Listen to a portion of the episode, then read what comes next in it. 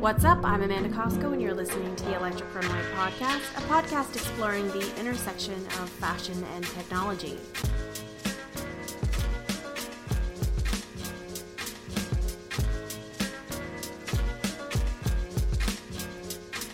On today's show, he's computers and she's couture. She's from the fashion world and he's from the maker movement. Eric Boyd and Wendy Ng have been collaborating on concept pieces that blend technology and fashion. You may have seen their work at Fashion Art Week Toronto, Circuit, a wearable technology circus, or even Electric Runway's launch party in July. Their next collaboration will be for Make Fashion, a high tech, high fashion runway show taking place April 2nd in Calgary, Alberta.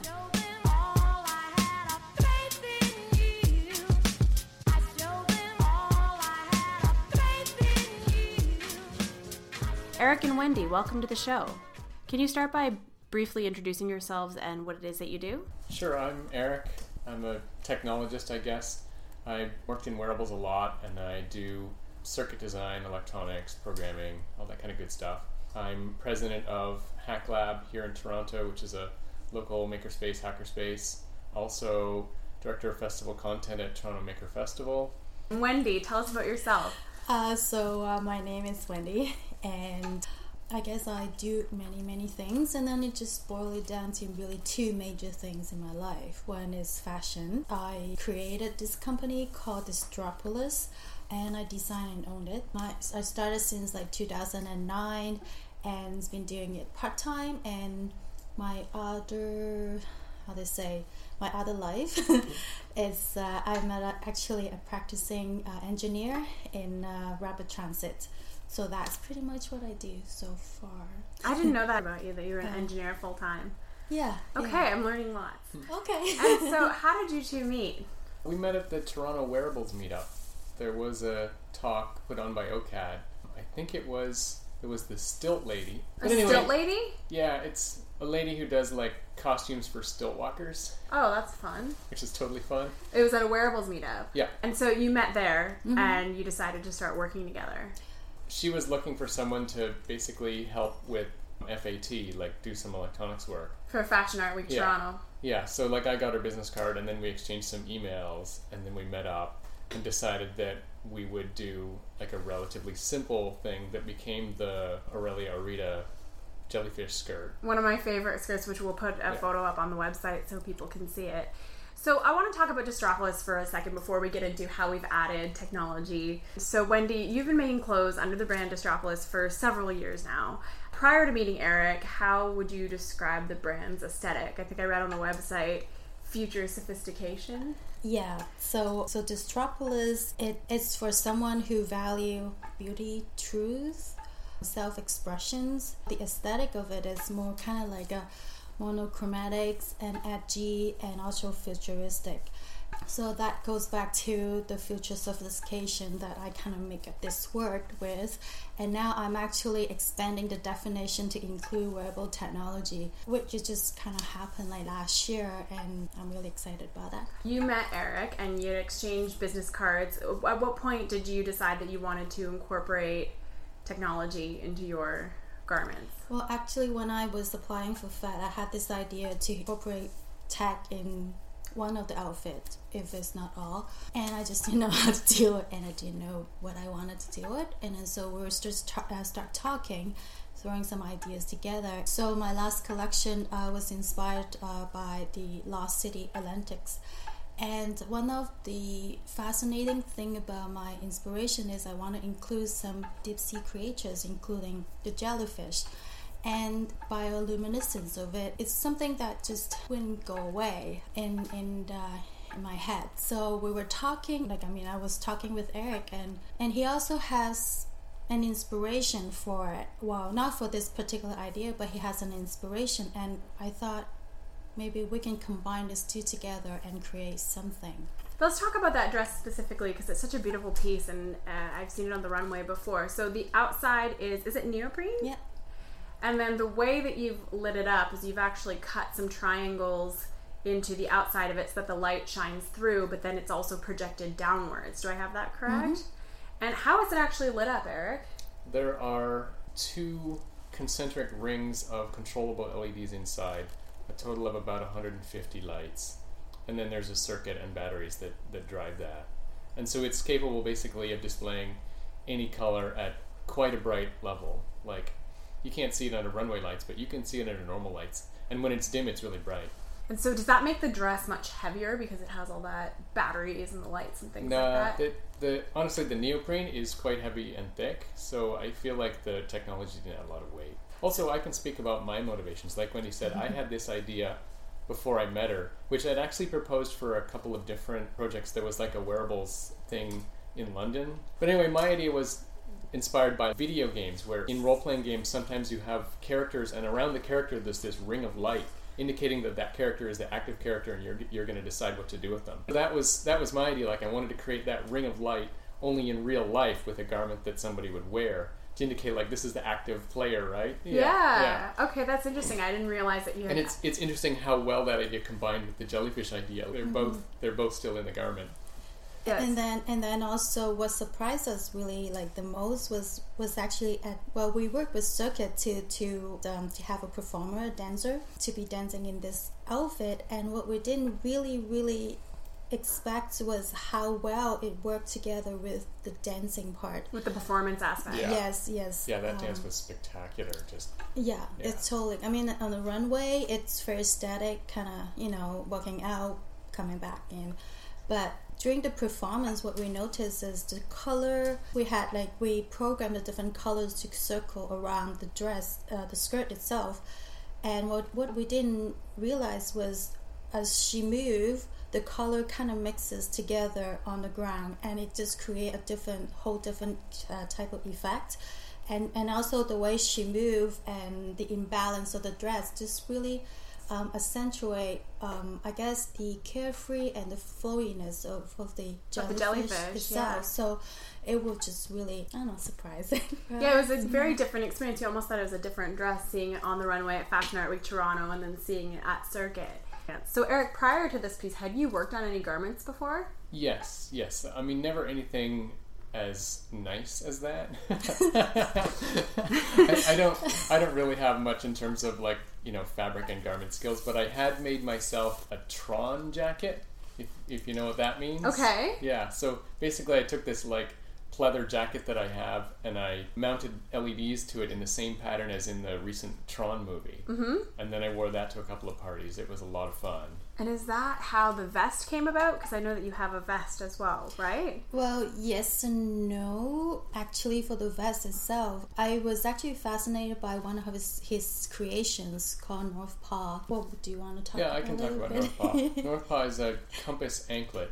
You basically strap it around your ankle and then it vibrates to tell you what way is north. So the idea of it is inspired by a German group that did similar things with belts. The idea is by vibrating continuously in a way that tells you what way is north, it kind of gives you this sixth sense of direction. Interesting. And um, over time, if you wear it long enough, what happens is you stop feeling it vibrating, and your brain just kind of knows what way is north. You actually have a like a literal sense of direction, wow. which is really cool. And I just wanted to have that experience myself, so I made North Paw for myself.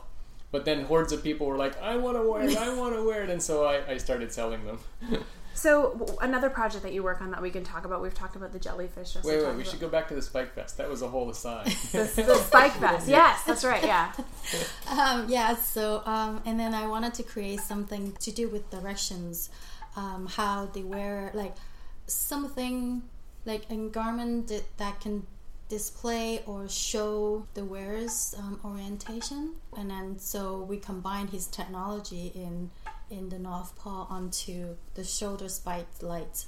And so it shows like different directions. Yeah, when when you The face different sequence, directions, it has different light sequences. Subtle enough that lots of people don't notice, but Uh, yeah, I didn't know Yeah. that about it, and I've seen the Yeah. vest before. colors are always the same. But like when you face north, maybe it just flashes the ones at the end, and when you flash south, it does like a pattern, and when you face east, it does a different pattern, and so on. You've also reminded me though, I did one other wearables project a long time ago. This was probably my first one called North Skirt. I collaborated with a lady in San Francisco on a skirt that combines with the North Paw circuit to show other people which way is north. If you look it up, the video is actually really good. Okay, great. Yeah. Yeah. we'll put it up on the website. And how does it show other people? Which So way- it has it has basically eight rows of LEDs down the down the um, length of the circle skirt. And when you rotate, basically the row on the north side is lit. So if you're standing on the north side of the person, you always see them illuminated, even when she spins. People on the south side never see any light at all. Oh, that's interesting. so not necessarily conducive for a runway show where you have people Yeah. sitting at Yeah, all yeah, angles, it, it but would not work on the runway, but it is a really cool effect to see because it changes as she spins, right? if you're trying Yeah. to navigate a new place, Yeah. perhaps. Wendy, in working with Eric, what's something you've learned about technology that you didn't know before? Uh, all of it. Did you have much of a technological background before? I haven't been really put my head my hands into anything electronics and and uh, stuff like that.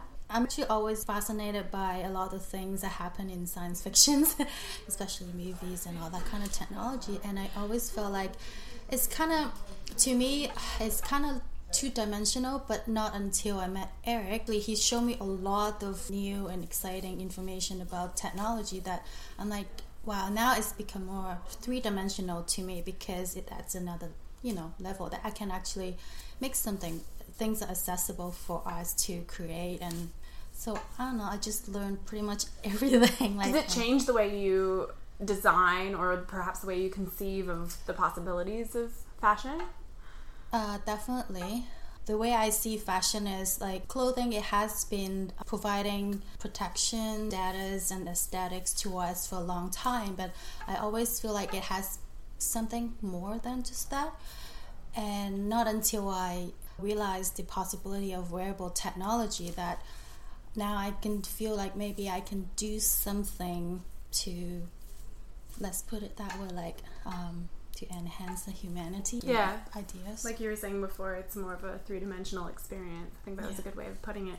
And Eric, what have you learned about fashion in working with Wendy? Well, similar to her answer, everything. I, I mean, there's there's a lot of things I could say. I mean, some of it is just the kind of I guess what I would call the technical side of fashion. So like I've taken a look at like the patterns that she drafts in order to make the garments, which is really interesting, and I want to get into that more myself. I have a project to like design some clothing for myself, which would be totally awesome. But then also there's the whole like kind of world of fashion, Mm-hmm. which which I am like still frankly a total outsider on. But at least but he like brings me along and I tag along to these fashion events, and that's been just like utterly fascinating To see me. the behind the scenes. Yeah, well, and not not just the behind the scenes, even just to sit in the audience for a fashion show is is really interesting. The world of fashion actually is organized really differently than the world of technology. So, like in technology, you you get all these things like the iPhone or whatever, and you never know who's behind it. Hmm. You, you only ever know the company. But fashion doesn't operate like that at all. Like fashion is really like designer driven and brand driven, and you know like the people who are involved, right?